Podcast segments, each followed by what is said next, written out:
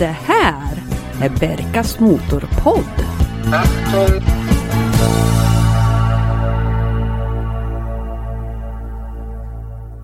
Hej och välkomna ännu till ett avsnitt av Berkas Motorpodd. Och det är jag som kallas för Berka.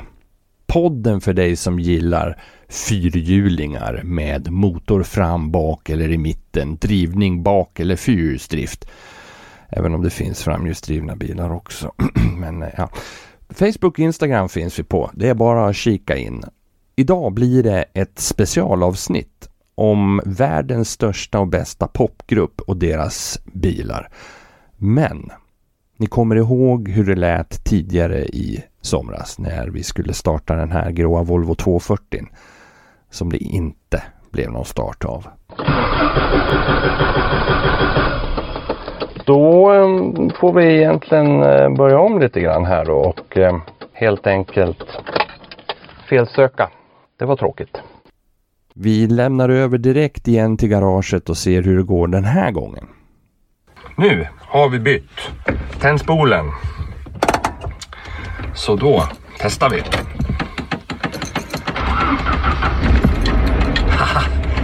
Där hoppar han ju igång. Helt utan anmärkning. Men då är det bara att rulla vidare med den här.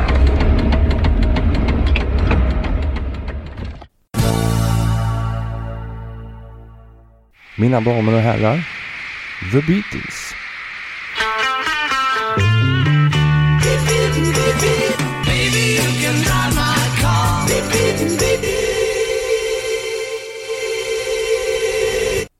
Tänk dig att du är 22 år gammal och precis har slagit igenom med ditt band över hela världen.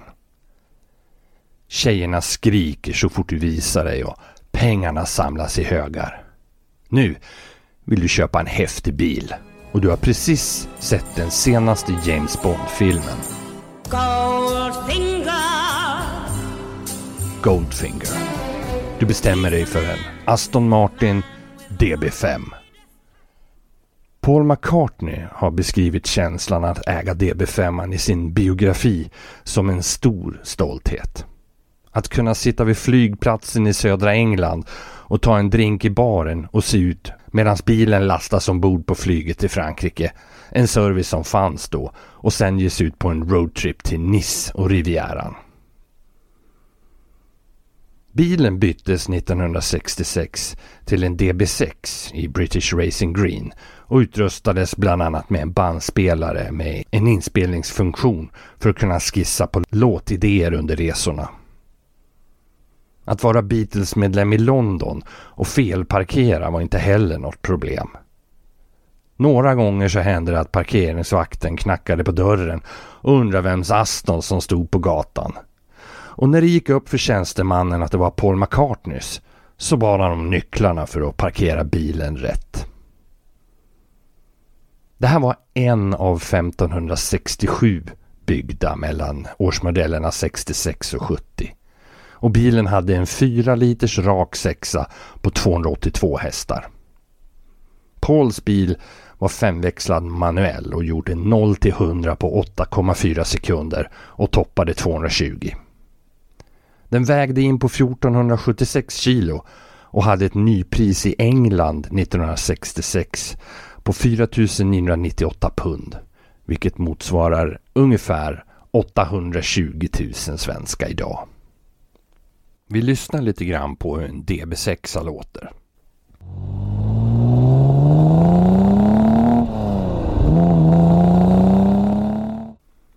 DB6 har ett klumpigare utseende än femmans oerhört avstämda linjer.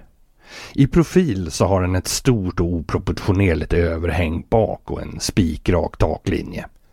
Fördelarna med det var att innerutrymmena blev bättre än i femman. Bakänden ser liksom avhuggen ut och ljusen får mig att tänka på någonting billigare från en engelsk familjebil på 50-talet. Men fortfarande osa kupén av lyx. Trä i ratt, lädersäten och stora sportiga mätarinstrument och reglage. Idag ägs bilen av firman Aston Martin Works som har renoverat bilen till ett utsökt originalskick och visas upp ibland på mässor.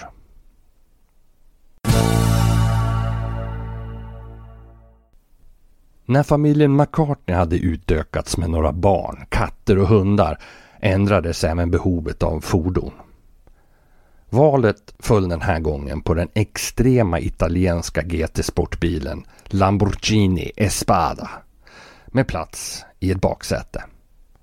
Den var försedd med en 3,9 liters V12 på 345 hästar och en femväxlad låda och i den åkte familjen ofta upp till avskildheten i Skottland. Allt med den här bilen var någonting utöver det vanliga. Designad av Bertone och bestyckad med en instrumentbräda likt ett analogt rymdskepp så köpte Paul den här direkt från en handlare i London.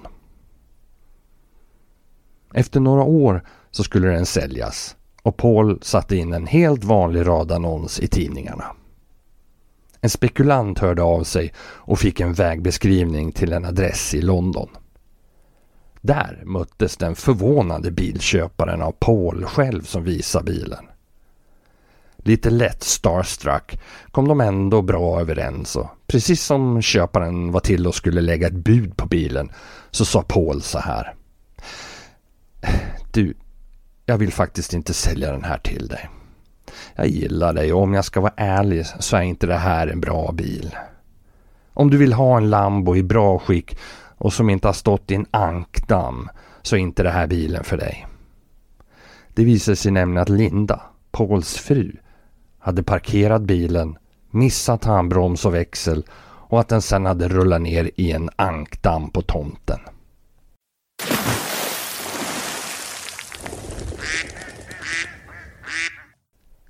Där stod den i tre dagar innan den bärgades och med all elektronik från Italien och den känsliga V12 blev den sig aldrig lik efter det.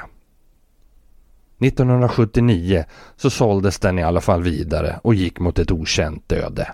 Men rykten säger att den finns i Österrike och genomgår en totalrenovering till sin forna glans. Utan ankskit.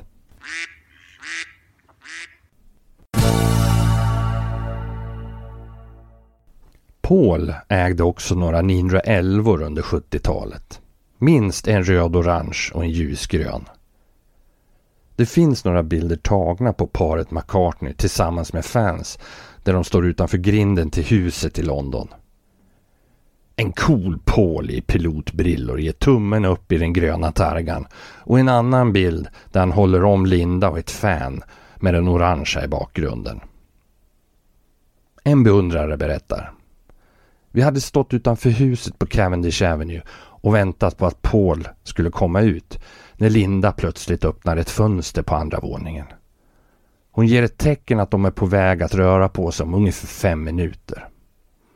Porten till uppfarten öppnas och sen rullar en orange Porsche 911 Targa ut och Paul vevar ner rutan och skriver autografer till sällskapet för att sen dra iväg till, skulle det visa sig, en stor spelning med Wings på kvällen. Rätt schysst att ta 911 till sitt gig. 1975 var andra årsmodellen av den nya så kallade G-modellen med de nya stötfångarna och kortare framhuv. Motorn var på 2,7 liter och ungefär 165 hästar.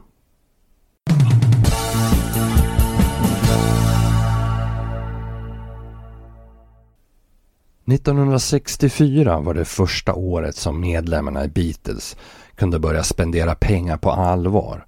Och Ringo Starr var heller inte sen att sätta sprätt på några tusen pund på motormässan vid Earls Court. Han köpte helt enkelt mässexemplaret som fanns i montern hos Intercontinental Motors och fick den sedan levererad till hemmet av Fred Hobbs som minns att det första Ringo frågade efter var om man skulle få den cigarettändare i guld som följer med alla som köpte en Facel Vega som såldes. Facel började som en tillverkare av karosser och flygplansdelar 1939 och utvecklades under åren till en biltillverkare av mycket exklusiva handbyggda bilar. Det blev endast 2900 bilar som byggdes fram till konkursen hösten 1964. Det här, det är ljudet från Fasellen.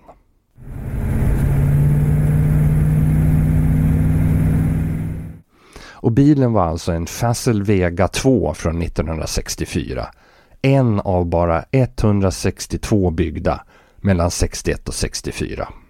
Den hade en 6,7 liters V8, 390 hästar och en fyrväxlad manuell låda. 0 till 100 gjorde den på 7,5 sekund och toppade 213 km i timmen.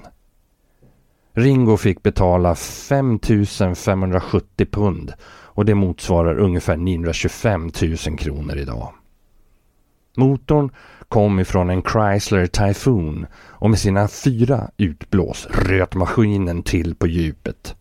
Förbrukningen var hisnande 2,54 liter milen. Att trycka ner den stenhårda kopplingen krävdes antingen skor av betong eller övermänskliga krafter i vänsterbenet. Utseendet påminner den faktiskt om en blandning mellan en Mercedes Coupé, Rover och en Volvo Amazon. Lite Lancia och Alfa finns också. Fronten är väldigt Merca kompakt med sina avlånga och stående strålkastare och med sina tre grillsektioner har den lite Amazon över sig. Den främre taklinjen och A-stolpen har ett visst DNA ifrån Rover P6 och bakändan är lite 60-tals futuristisk med ljusen integrerade i fenorna. Svepmönstret för torkarna vittnar också om ett tänk utanför boxen eller en väldigt bred bil. De ligger nämligen mitt emot varandra, spets mot spets. Mens eh, Merca och Ferrari Dino hade viloläget ovanför höger och vänster omlott. Efter en olycka bad de tre andra Beatles-medlemmarna att han skulle göra sig av med bilen eftersom den tydligt överskred trummisens körförmåga.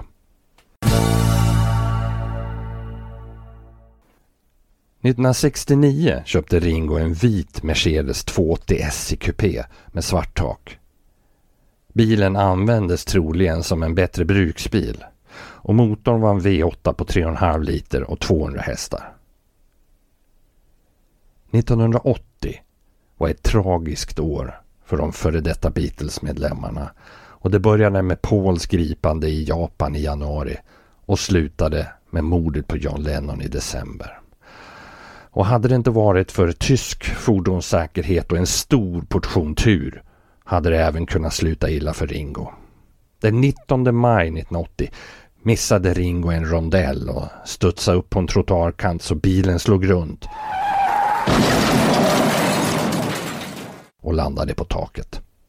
Både han och dåvarande flickvännen, numera frun, Barbara Buck, klarade sig med skärsår och blåmärken ifrån olyckan.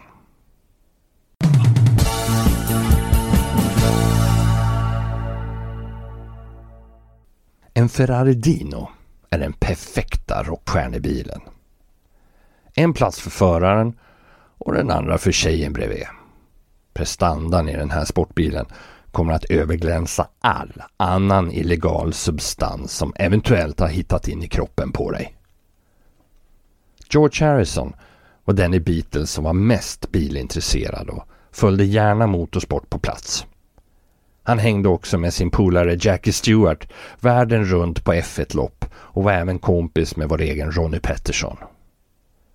Den här lilla lätta tvåsitsiga bilen hade en av huvudrollerna i tv-serien Snobbar som jobbar. Där Tony Curtis körde en röd Dino och Roger Moore en Aston Martin DBS. Och kanske blev George inspirerad och ville ha en likadan som han hade sett på tv. Med motorn placerad i mitten var bilen oerhört välbalanserad och ljudet från den 2,4 liter stora V6an ylade hetsigt. Med 65 graders vinkel mellan cylinderbankarna var det en ovanlig konfiguration men som gjorde att det fanns plats för både förgasare och insug under den lilla luckan. Här är ljudet från en Dino.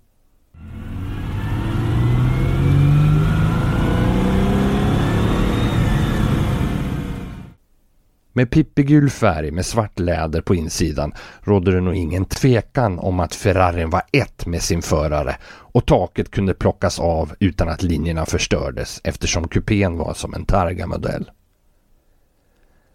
Körupplevelsen måste ha varit blixtrande med den direkta vägkänslan och, och växellådan med ettan neråt bakåt. George bytte ofta bil, men den här måste ha varit en favorit. För det är inte så många som han behöll så länge som han gjorde med den här.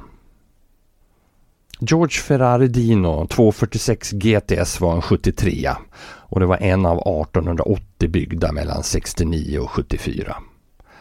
Det var alltså en 2,4 liters V6 på 195 hästar och femväxlad manuell låda.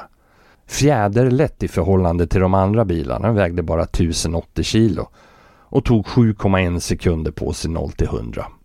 Den toppade 237 och hade ett nypris på 5485 pund. Eh, beräknat ungefär till 662 000 kronor idag. Alla fyra Beatles ägde Mini Coopers och de fick bilarna trimmade och ombyggda efter egna påhitt och idéer. Och det var som till exempel i den här Cooper S'en som George körde hem paret Lennon efter de hade tagit sin första syratripp hemma hos eh, deras tandläkare. Flower Power inspirerade George att få bilen lackad i starka psykedeliska mönster och den finns att beskåda i filmen Magical Mystery Tour från 1967. Eric Clapton fick sen bilen men han återlämnar den senare till familjen Harrison som äger den fortfarande än idag.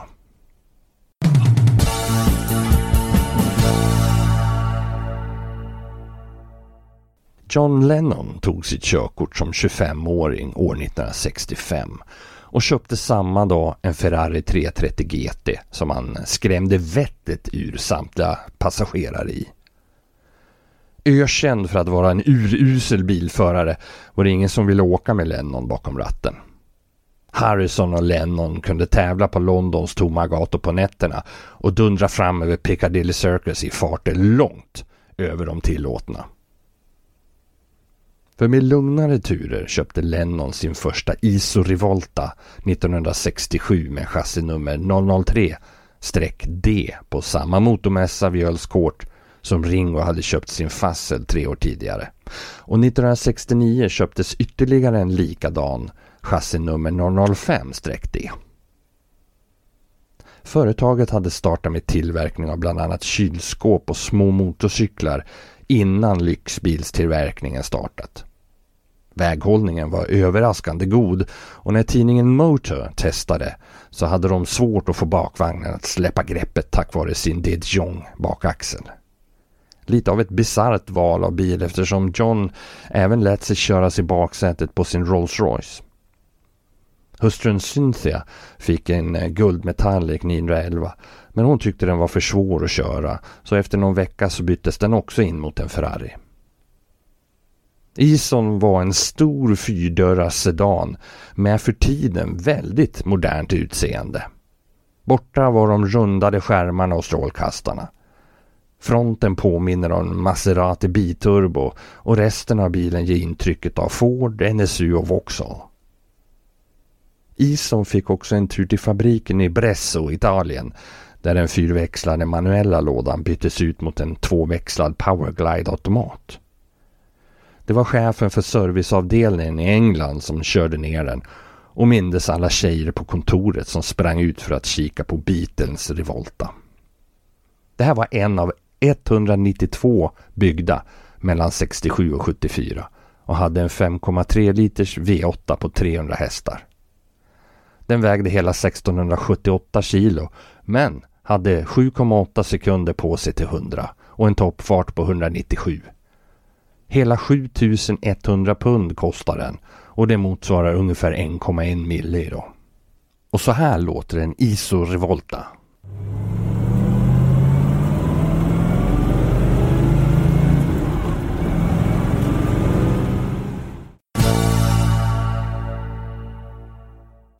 Samma år som John tog körkort så köpte han även en riktig lyxkryssare.